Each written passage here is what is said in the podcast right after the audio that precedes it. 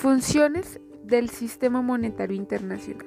En primer lugar, asegurar la convertibilidad de las divisas mundiales sobre la base de un régimen acordado internacionalmente para el intercambio de monedas y las transacciones comerciales, lo cual es una función fundamental.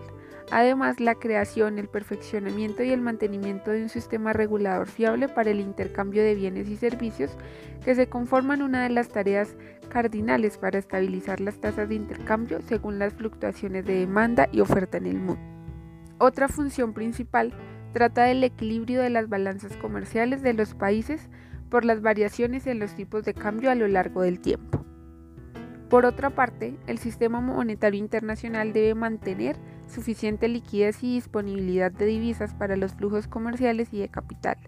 Eso tiene que ver con las decisiones de los bancos centrales, el Fondo Monetario Internacional y otras organizaciones e instituciones bancarias y financieras a nivel mundial sobre las reservas, los activos financieros, los precios y los commodities.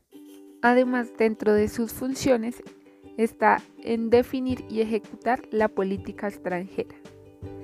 Segunda, definir y ejecutar la política bancaria extranjera. 3. Definir y ejecutar las políticas de valores y seguros. 4. Regular, supervisar y controlar el sistema crediticio, pagos, fianza y garantías.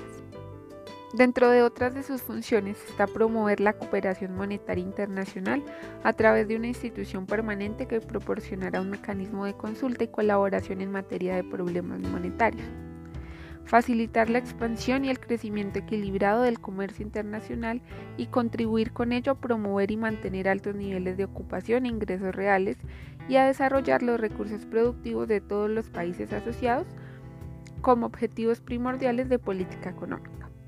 Promover la estabilidad de los cambios, asegurar que las relaciones cambiarias entre sus miembros sean ordenadas y evitar las depreciaciones con fines de competencia.